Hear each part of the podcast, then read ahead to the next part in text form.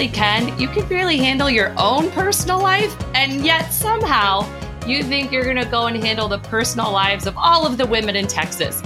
Ken, worry about yourself. We gotta address the suburban women problem because it's real. Welcome to The Suburban Women Problem, a podcast from Red, Wine, and Blue. Hi, everyone. Thanks for joining us. I'm Rachel Vindman. I'm Amanda Weinstein. And this is The Suburban Women Problem. This week, we were so excited to get a chance to talk with Florida Representative Debbie Wasserman Schultz. She's actually my representative now. She's also one of many powerhouse women in Congress, and it was so cool to get to talk to her. Jasmine wasn't able to join us on today's recording session, but she was able to be part of that interview, and I can't wait for you all to hear it.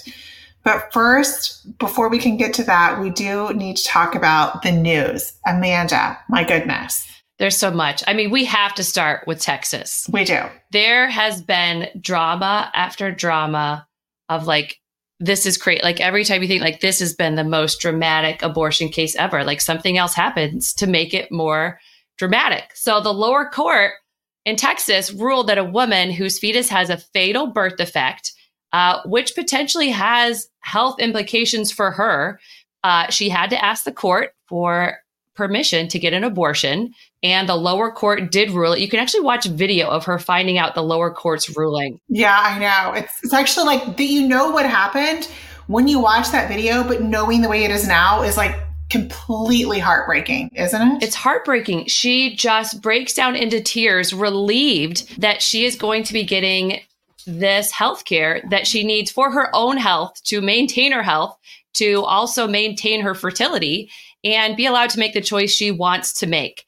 And you just see the relief of her sitting there in front of the judge.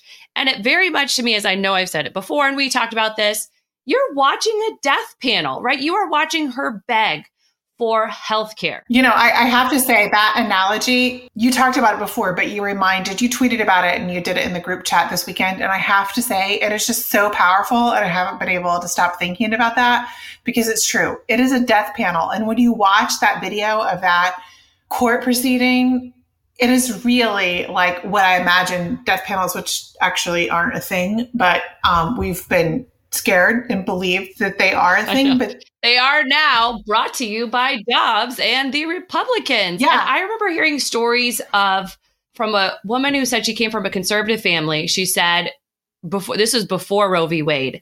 And she remembered her dad going in and begging the hospital's lawyers to allow his wife to get an abortion to save her life, begging, pleading, crying, and them saying no. Like, to me, that is what we are back to now.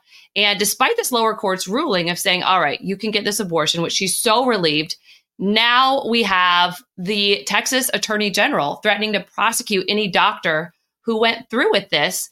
And then the Texas Supreme Court temporarily blocked the lower court's ruling that would have allowed her to have this abortion.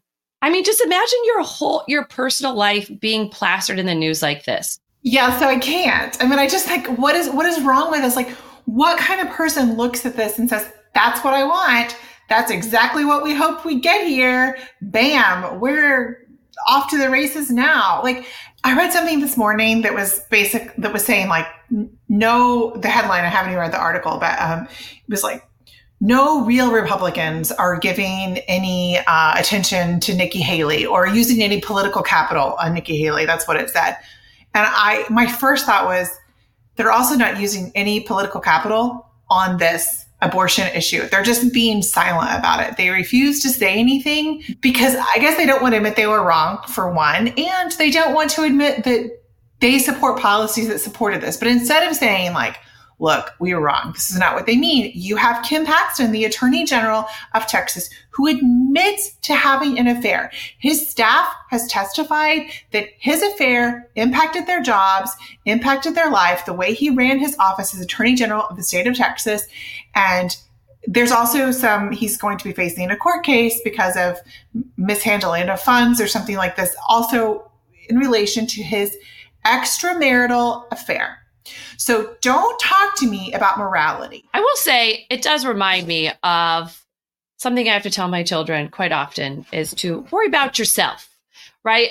I am always shocked at the amount of help they would like to give their siblings when they cannot even handle finding where their own shoes are or forgetting where their coat is. Like, worry about yourself. Like, clearly, Ken, you can barely handle your own personal life, and yet somehow you think you're going to go and handle the personal lives of all of the women in Texas. Ken, worry about yourself. one hundred Yeah, you're right. I mean, again, I will bring up my dad's favorite thing that he used to tell me, worry about Rachel. It's a full-time job. And he was right. So, and, and that was way beyond when I was your children's age. But uh, it's true. Worry about yourself. It's a full-time job. A lot of people make choices I would never make for myself. And you know what? It doesn't have any effect on my life, my marriage, my family, what happens in my home. And that's what people need to realize. But what it does for someone like Ken Paxton is making a big deal out of this, making a mountain out of a molehill. He thinks it buys them political capital. And you know what the sad truth, Amanda, is that time and time again, we've shown that this does buy them political capital. That if they can be strong on this one thing that they've chosen, that people will overlook extramarital affairs. Because I'll tell you one thing about the Bible. It's pretty clear that all sin is sin. There are no sins that are worse than other sins. Adultery, if you want to call abortion murder, which I actually don't agree with that, but they would be the same. And he is saying, like, I'm going to stand here and I'm going to really just stand for life. But this other thing, yeah, I'm not really going to follow that rule because that's not convenient for me. I love that. You can't pick and choose. And Ken, you got to worry about yourself. Worry about your own sins here. I love that one. You know, that one meme where it's like a little video of a little girl and she's like, and her dad's like telling him to put on her seatbelt or whatever. And she's like, he's like, hey. Yes, I've seen it. It's so cute. He's like, do you got it? Are you okay? Are you okay? And she's like, worry about yourself. Drive. That's what I want to tell the Ken Paxton. Worry about yourself, Ken. Drive. Hey, Ken, Republicans. We have some things really affecting us right now that you're not doing because you're not worrying about yourself and your job.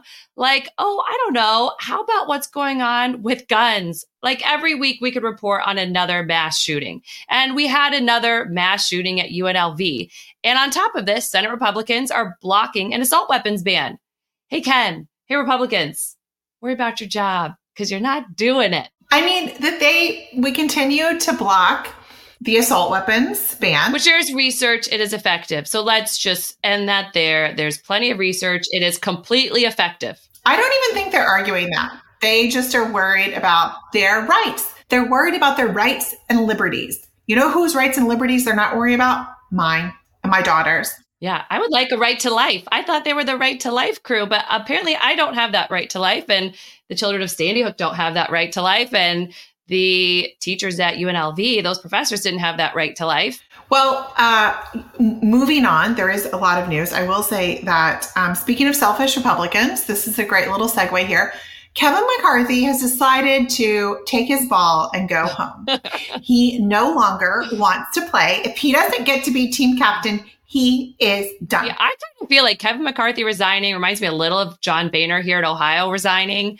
Like, some of it, I feel like they're like, whoa, like once they're the leader, they really have to like see who's in their tent with them. And they're like, whoa, I didn't know this is who you guys were. Like, you guys kind of suck. I don't want to do this. Like, some of it is like realizing who their party is that they didn't quite see before. And maybe they didn't want to see. But when you're the leader of the party, you kind of have to deal with everyone mm-hmm. and see who they mm-hmm. are. And turns out they're not that fun to work with. I just like this idea of whenever you're not the leader to, to leave. Like, look at Nancy Pelosi. She willingly gave up um, the minority leadership and, and let, you know, to train someone new for, you know, new people to come in, new ideas. And also, I mean, Kevin McCarthy's like, Mike Johnson, you're untrainable. This is untrainable territory. Yeah, well, I'm out. I mean, that is kind of fair, I guess. That is, that is. Sort of, I think, accurate. One of my favorite things, I only call him now Republican Moses, because if you missed the story last week. This is a good one. Uh, also scary. This is a pretty scary story. It's funny, but also really scary. This is actually very scary. I agree. So last week he was speaking, uh, Mike Johnson, Speaker of the House, he was speaking at the Museum of the Bible. And I guess he thought no cameras were on, which, I mean, for the love of all that is holy, including Moses, do not ever think that there is no media or someone isn't recording something. I mean, how stupid do you have to be? Even my twelve-year-old daughter knows this. Anyway, so he's like whispers, now that the media is not here, let me just tell you something. For three weeks during the speaker debacle, God spoke to me and said that I would be the speaker. I am like Moses of our generation. Was it like a Snapchat? Does God have like a God Snapchat that he like? I don't I don't know exactly how he heard God's voice, but my, so my question is, okay, Moses, Republican Moses, you you are Moses. Tell me who the other characters are in this um in this just set the scene for me. Who is Ramses the Second in your scenario? Who is the Jews? Like, who are you leading and where out of what and into what? Just the idea um, of this is because, you know, I'll tell you, we don't, you know, Amanda and I both come from an evangelical Christian uh, background. And, you know, this imagery is very powerful, but I feel like no one is like giving it really some critical thought. And, but what they're doing when they say these things, and another thing that they really like to say is that, you know, God, which the Bible said that God puts leaders in, in their positions. So they forgive Trump for his indiscretions because they say that God put him in, in that position and therefore it's sanctioned and it's okay. And to which I would say, what about Hitler? Was that sort of sanctioned? And also, what about President Biden? Did God not put him in charge as well? So you can't just have it when you want to have it. It can't just be true when it's convenient for you. But when he likens himself to Moses, it is really, he is trying to say, God told me I'm supposed to be here. I'm supposed to do this. And you need to accept it because I have heard from God. And like a lot of people don't question that at all. And I think it's quite dangerous rhetoric. And there are issues with thinking you're, yeah, exactly. With thinking you're anointed by God, because then you don't even care if the election results are true or not, right? You're anointed by God. Of course you're going to overthrow it, right? You're anointed by God. You should be there because of some, I don't know, God Snapchat you think happened and appointed you as leader. But like, we've been down this road before, right? Our country was kind of founded on the fact that we didn't think we should have a king or a queen anointed by God. It's pretty fundamental in our democracy. And suddenly we're like, well, I don't know. Maybe we should go back to the whole king anointed by God thing. We've been there. Didn't work. Yeah. No, I, I think you're, I, I think you're one hundred percent right. So I just something, you know, it, something to keep your eye on. And again, I think something to mention to people, uh, mm-hmm. y'all, people are not hearing a lot of these stories. You're listening to this podcast and you're hearing the current events. Um, and, and I assume you're also plugged in in other places as well, but a lot of people aren't. And these are the conversations we need to have very casually and mention these things so that people see who our elected officials really are, both the good and the bad. So right now, I think, um, speaking of our elected officials, I cannot wait for you guys to hear this interview. We're going to take a quick break and we will come back and we'll have our interview with Congressman Debbie Wasserman Schultz.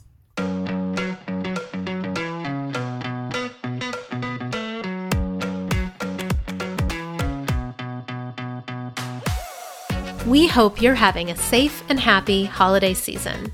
Here at Red, Wine, and Blue, we're taking this opportunity to celebrate everyday heroes, from our pod hosts to our amazing guests to you. We wouldn't have so many victories to celebrate from this year's election if it wasn't for your support. And now we're making it easier than ever to be a superhero for our sisterhood. To make a donation to our year-end giving campaign or to learn more, visit pod.redwine.blue slash give or click the link in the show notes.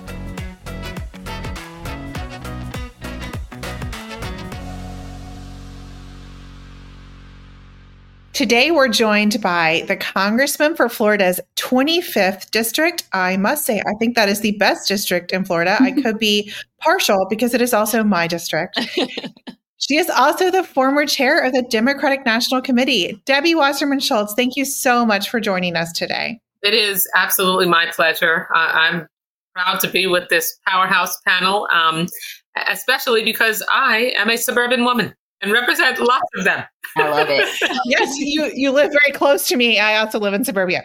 Well, we just made it through a stressful election season, and right around the corner, there are the twenty twenty-four elections. They're on everyone's mind. Reproductive freedom won big this year, but how do you think that's going to translate into wins for twenty twenty-four? You know, I, I, I think that pundits were pretty surprised, but women weren't. This is really, yeah. I think, the understandable reaction to the Dobbs decision, which was such a gut punch to generations of women. You know, I spent really my whole whole adult life. I mean, I was six years old in nineteen seventy-two, and uh, so my my generation, even I'm a Gen Xer, had reproductive rights our entire lives.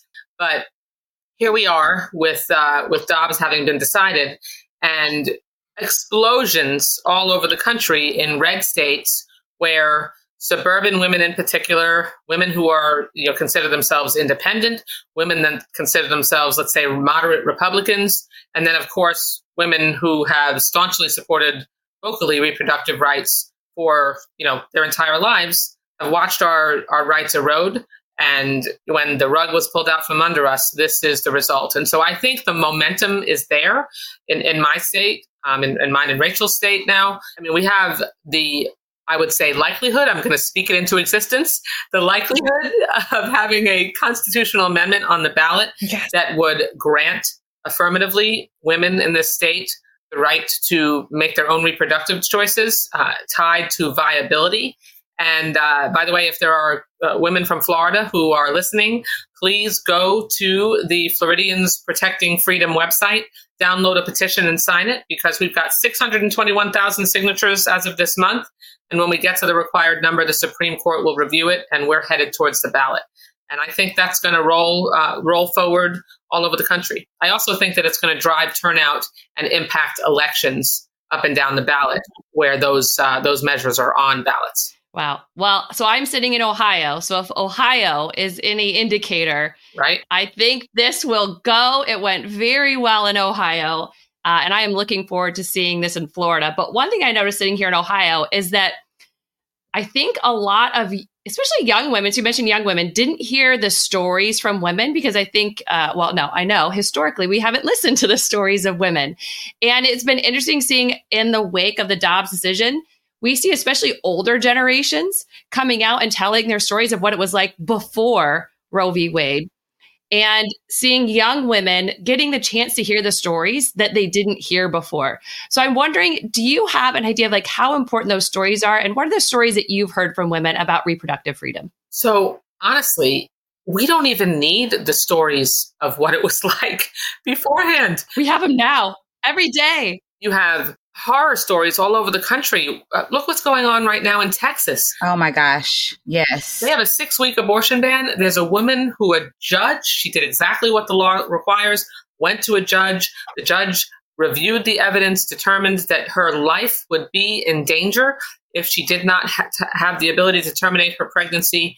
And the Attorney General, Ken Paxton, has threatened to prosecute any doctor that will perform the abortion. Scary. That is, you want to talk, you know, ladies, I'm on the weaponization subcommittee, select subcommittee in Congress, and that's ostensibly the, the extremist Republicans' tool uh, that they're trying to show that somehow Democrats weaponize government. Right. They, if that is not a weaponization of government, then I don't know what is. The long arm of the law, using authority he does not have to threaten yeah. doctors with imprisonment. They can go to prison for life if they get prosecuted successfully. Yeah. For holding up their oath as a doctor. So we got horror stories right now. But it's it's not just that, it's not just her.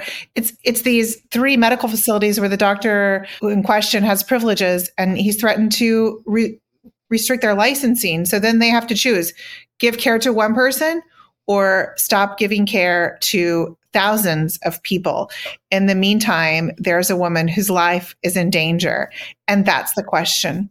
Did you see the story in Broward County where we live, the two women who yeah. actually met each other in the doctor's office and had the exact same situation where basically if they were not able to, and they and they were too too many da- like days past the fifteen yeah. abortion ban, and they found out that not only their would their fetus not survive, one of them, if she did not terminate her pregnancy, was her her fertility was going to essentially be impossible. And I mean, that's the kind of consequence that is happening right now. Never mind the coat hanger horrific stories, which we'll, we'll also face uh, if this if this gets worse and goes on too much longer. I think that right now what we're seeing across the country is uh, the effects of overturning Roe v. Wade don't just touch abortion. And I think that's really important. Um, and I think that's something that we can need to continue to amplify going into twenty twenty-four. The people who are for these extreme measures, they aren't just going after their abortion. They are criminalizing your actual health care. Like, they are making it to where they would rather see you die or dying before they relinquish control over your body. They want the full panoply of reproductive options to be restricted. And they want government to make those decisions and not leave those decisions between a woman, her doctor, and her faith. And that's outrageous. And I, I, I am heartsick that it's happening. But we're dealing with extremists who hopefully will feel that backlash at the ballot at the ballot box, and we and that's why we were able to uh, have fewer losses in the twenty twenty-two election and win the majority in twenty eighteen because of their extremism. Yeah, I, I think they're shooting themselves in the foot. Every time they do something like this, every time they pass one of these laws, every time they pat themselves on the back and say like, "Oh yeah, we did a thing." I'm like, do y'all just not care about elections? Or are you just that dense that you don't see it? I haven't quite uh, figured it out. But yeah, I think that um, Florida is uh, just one state where the voices of like ordinary people are really being lost amidst this like dramatic, like all these dramatic headlines about extremists. What can we do to center the voices of just the regular, everyday person again? Because I feel like they're just getting drowned out by all the, the loud noise. The most important resource that you have is not your money, it's your time. And that's my mantra every time I talk to voters and, you know, people who are trying to motivate to please contribute your your. your blood, sweat, and tears, and not just your treasure. And and so the, what I'm going to suggest in terms of centering and having the voices of normal people heard is, I know it's hard to feel like you're going to have an impact when you send an email to a to a elected official, and you're right, you know, like we just get a lot of incoming from uh, from constituents and from people who aren't. But like, show up to a town hall meeting. Yes. If you have an opportunity to go, I will tell you, you know, you're a state legislator and you probably feel exactly the way I do. Some of the best ideas and feedback I get is at the podium after I'm done with a town hall, fielding questions. And then someone comes up to me and just pulls me aside and wants to tell me something yeah. that's on their mind. And I know that that takes a lot of time. And it's really difficult, and people have to get babysitters and they have to try to figure out how they're going to make it to one of those. But we do some of those online now, but make an effort to to try to have a minute with, or or better yet, bring women together in your mm-hmm. living room. That's what we talk about all the time. Yes. Ladies, drinks and town halls. Go for drinks, have a town hall after, or have them in your house. Right. Even without a prominent person, because it's there, right now, normal people feel very alone. Mm-hmm.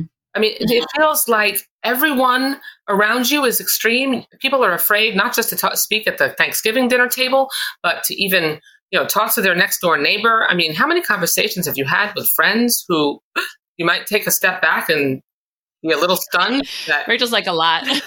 No, just remember I went to my, my neighbor's house the other day, and then like I just all of a sudden realized my husband's in like a conversation about, he was like the Hunter Biden corruption, and I was like literally sweating, but I was I was talking to someone else and trying. But you know, he ended up having a really good conversation and really like breaking it down. Like, actually, that's not true. And that part's not true either. And neither is that part. But he's a very calm, collected person.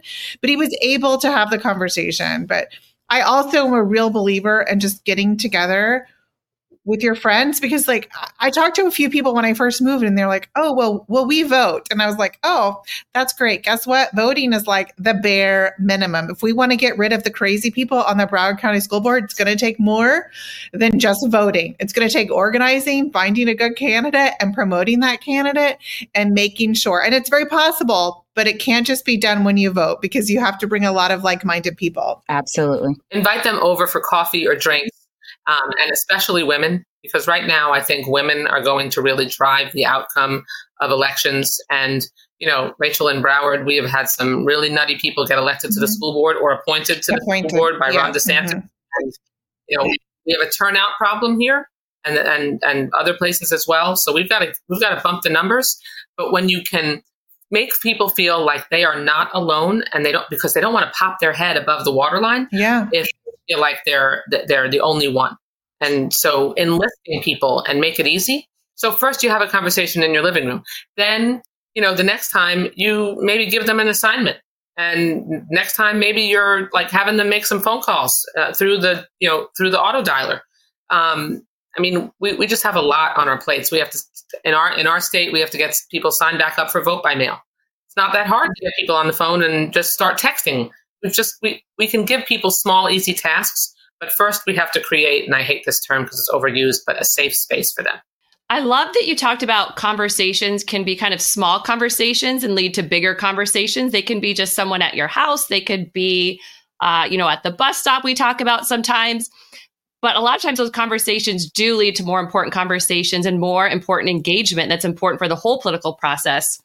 So I know one conversation a lot of us have been having right now that is a hard conversation, I think, for us to have is about the war in Israel, which has been a hot topic in the news and conversations all over America. And we know that disinformation and emotional hot takes are everywhere. How can we talk to our friends and neighbors about it in a way that gets back to the humanity of it all? Gosh, it's that's such an important question, um, because I think we do have to recognize that uh, I mean, from my perspective, as a member of the Jewish community, we're in co- incredible pain right now. I- I've never seen more shock and heartache and pain and the reality of this moment and how, you know, thousands of years of hate that have been embedded in, in people around the world are all coming at us at once. You know, if you work with or have a Jewish neighbor, even if they you think they're not religious, even the least religious among us, the most secular of Jews, are feeling pain right now. You know, reach out and just say, hey, I hope you're doing all right. I know what's going on is is really difficult. And I mean, that can start conversations. And um, I think we also have to recognize that there's a lot of pain in the Muslim community too, and it's really horrific to see. We have to try to approach these conversations very personally and empathetically. And uh, and we also have to make sure that we, to, especially to young people, you guys, especially to young people, really urge people to get their news from trusted mm-hmm. sources, because TikTok is not a trusted source of news. And there's so much misinformation and disinformation, and people take young people. I mean, by young people, I mean, I have you know, young, uh, early, young adults, twenty-four year old twins and a twenty year old. And, uh, you know, like most of their news is consumed through those social media platforms, which aren't always, uh, ha- don't always have the most veracity. Let's say, let's put it that way. Uh, you know, you were part of, you were part of Nancy Pelosi's thirty something working group to address issues that affect younger voters. What are, what issues did you focus on, and how can the government do more for young people? You know, this is really at the advent of the beginning of social media. Twitter had just barely started when, when yeah. myself and several other colleagues uh, that were all in our thirties and were in Congress, we, we were in the minority. It was George W. Bush was president, and we didn't have a whole lot else to do at night. So we would go on the House floor and we would just sort of riff um, on issues that were important to, which what we did is, it's not so much that we focused on issues that were important to young people. We tried to make Congress and what we were doing relevant to young people. So uh, we talked about George W. Bush suddenly decided that he had a mandate to privatize Social Security. Well, we tried to make sure that our generation of, of young people understood if you privatize social, if we privatize Social Security, it will not be there when you need it. It'll be gone because you'll, we're, we're throwing you into the stock market.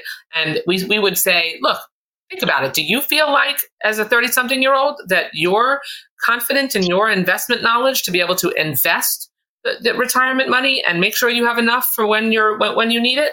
I mean, most people would say who were listening to us said, well, heck no, I, I, I definitely don't. I need to make sure that safety net is there. And so we tried to use our platform that we had to make people think about things that they may not have otherwise. And we also did it with big, massive props. We did. We brought this. We, we created this big blow-up rubber stamp, and we'd bring it on the house floor. I, gas prices were really high back then, and I got a little. I bought on eBay. I bought a little miniature gas tank, and I propped it up on the. Uh, I got a bobble, George W. Bush bobblehead.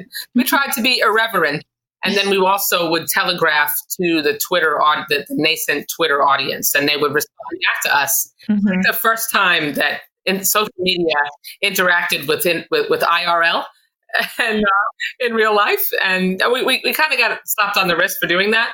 But um, we got some pretty good attention and eyeballs from people who wouldn't have otherwise watched C-SPAN. Those are like breaking the rules that everyone would like to welcome back. Uh, th- that would be really nice, like just very quaint, those halcyon days of breaking the rules in that way. Unfortunately, what we see now is a little oh, bit. Yeah. The rule breaking we see now it's is a lot like of way, way worse than what that was. Well, this has been great. Uh, thank you so much for joining us. But we do always like to end with asking our guests some fun rapid fire questions. Are you ready? I'm ready. Okay. Well, the theme of Red, Wine, and Blue's end of the year giving campaign is what's your superpower?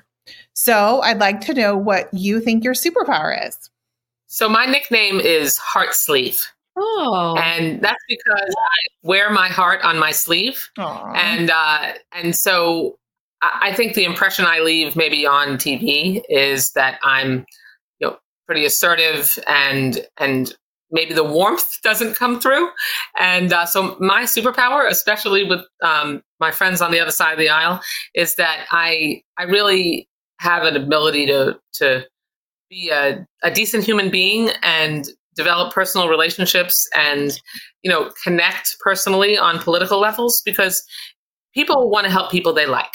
And they don't want to help people that they don't like very much. Um, so being genuine and trying to build those relationships on a personal level, especially when a lot of what we do is very fake in politics uh, or comes across as fake. I, I think that's probably, you know, being being heart sleevey. I love that because we see a lot of the public stuff and we see a lot of the Twitter, but we don't often see the interactions that happen behind the scene. Yeah. All right. So what's something great about Florida that not enough people know about? Uh, the Florida Everglades. The Florida Everglades is a national treasure. It is a very unique and massive wetlands e- ecosystem that has that was replumbed, you know, generations ago, and uh, and essentially we started starving our state of the vital drinking water and wildlife and and flora and fauna, and we've had a massive, more than twenty year effort to to restore it and restore the natural sheet flow. And it is absolutely exquisitely beautiful. You can come down to Florida, take an airboat ride through the Everglades, see, uh, you, there's nowhere else you'll see something like our, uh, our national, our Everglades National Park. Um, so I would encourage everyone to come and come on down. We have Biscayne National Park, the only underwater national park in the country, um, which is, uh, which is the, uh, the Biscayne Bay National Park. Uh, we have a lot to offer in our in our national parks. All right. So uh, what do you do for self-care? Uh, that's easy. I, I taught myself to cook a decade ago. Ooh. I could boil Ooh. water. Yep. I, I, I could boil water and scramble eggs, and that was it. And, you know, I had been through um, breast cancer and beat it. Um, actually, yesterday was my sixteen year cancer anniversary. Oh, congrats. Mazel tov. Thank you. And so I, I needed to change what I was putting in my body. You know, like I had to be more conscious of eating healthy. And so I found the clean cooking community on Instagram. And I knew I had to start teaching myself to cook because I could control. That's the only way I could control what I, what I put in my body. So I taught myself to cook, and I got inspiration from other clean cooking um, folks on Instagram. And I created my own Instagram account that is just the food I cook. What? Cute. I love this. I need to go follow this. Follow me on Instagram, Clean Cooking Congresswoman. And uh, so I, we have, I started having Sunday night family dinner with my family. So we did that all the way through when my kids were in middle school. No phones at the table, healthy food. They, it changed their eating habits. And my girls started wanting to cook with me. And my son c- came home last year from college and said, Mom, let me... Let, let Let's cook, let's cook something together. So it brought us closer together, and I lost weight and feel so much better. So you just gained a follower. I just want you to know. Multitasking. Well, again, it's been so wonderful having you today. I just, I love when we have our elected officials and we can talk to you and, you know, see all aspects of your life, because you're not just an elected official. Um, you're so much more, just like us. You are an elected representative of all the citizens, and it's just great to see another side of you. So thank you so much for joining us today on the Suburban Women Problem. Thank you so much for having me, you guys. Please have me back. This was fun. Thank you.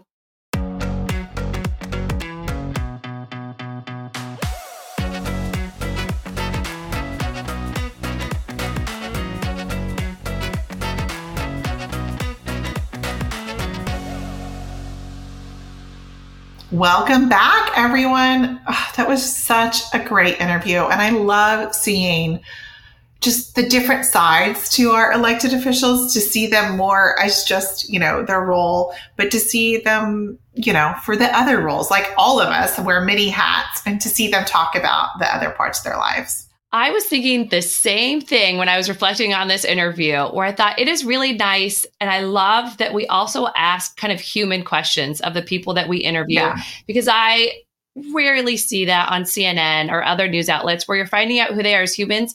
And I think it is important to realize that our politicians are humans, and they have emotions and feelings and desires and dreams.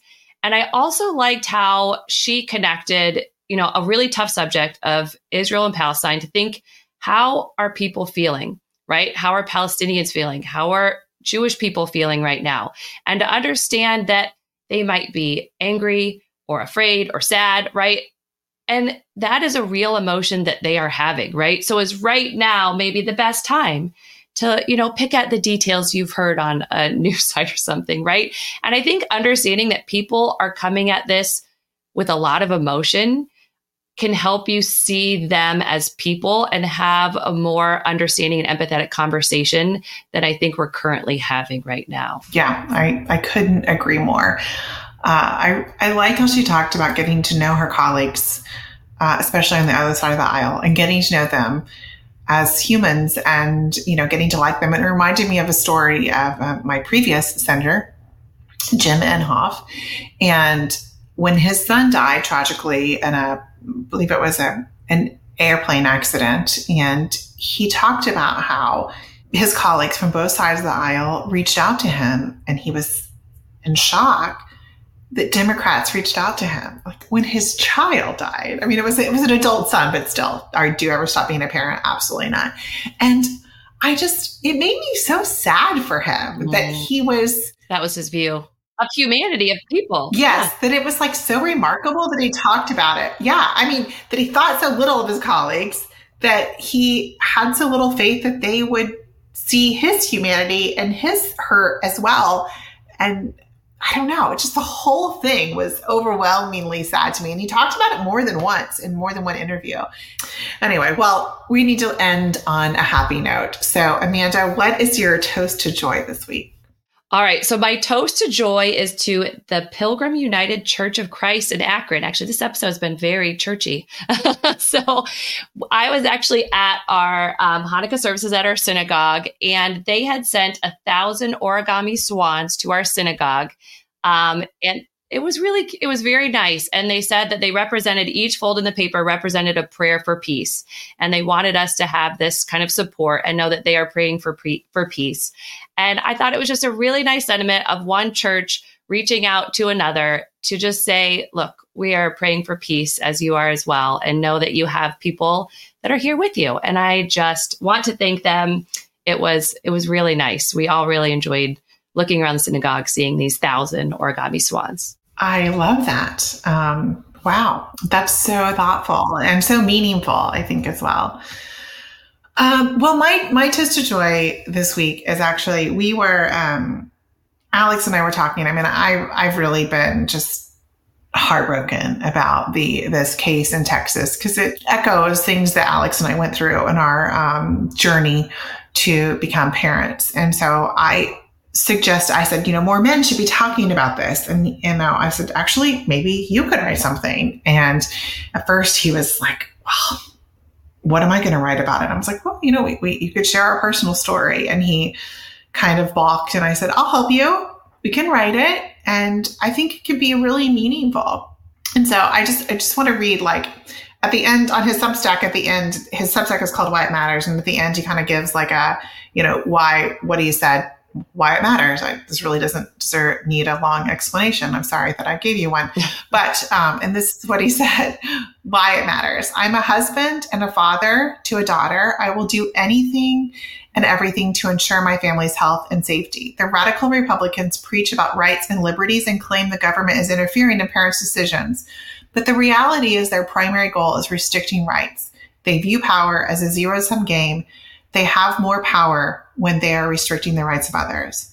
I did not devote more than twenty years of my life to defending America's rights from foreign threats. To have domestic radicals threaten the dignity and lives of my wife and daughter. I will not allow the regressive Republicans' war on rights and freedoms to take choices away from my daughter, who now enjoys less rights than my wife mm. did at her age. Well said. It is very well said. He, he said that more men should speak out about this. And, and again, he, he shared our personal story. And I think more men do need to speak out. And he, in his book, he purposefully didn't talk about this very much because he felt it was my story to share. And this is a common thing, but unfortunately we are in a horrible place, and it is going to take, we talk about this all the time. We need to have uncomfortable conversations. This is very uncomfortable for him. It was very personal. He is much happier talking about, uh, you know, geopolitics, but anyone who has a voice, and you, when I say anyone, I mean, you, listener, it's you, because you have a voice and you have an influence over the people in your lives. So my toast of joy is my husband, who got out of his comfort zone for me, for his daughter, Aww. And used his voice for this purpose. And I hope that you, the listeners, will be able to share your personal stories as well, even when I know it's not comfortable. Guys, I sent this, this story to so many people, and it was really uncomfortable to me. But I was like, look, I don't know what you've heard. If you've heard about the story, this is happening. I'm sure you don't want this to happen. And I just did. And it led to some some people who didn't respond, and some people who wrote back to me and was like, thank you for letting me know what's going on. I would never want this. That's the point. Unless you're Ken Paxton, most people do not want this, but they're not willing to say it. And so we have to tell people mm-hmm. what's going on. Amen. Well, thank you everyone for joining us today. We're coming up on the end of the year, which means we're also coming up on the end of Red, Wine, and Blue's year-end giving campaign. We're able to have important conversations all year round because of your support. You can learn more and donate at pod.redwine.blue slash give. Thanks again, and we will see you again next week on another episode of The Suburban Women Problem. The Suburban Women Problem was created by Red, Wine, and Blue. Our producer and editor is Amy Thorstenson, our project manager is Lindsay Quist, and our editorial assistant is Abigail Martin. For more information about upcoming events and trainings, or to learn more about Red, Wine, and Blue, follow us on social media or at w w w dot red wine dot blue.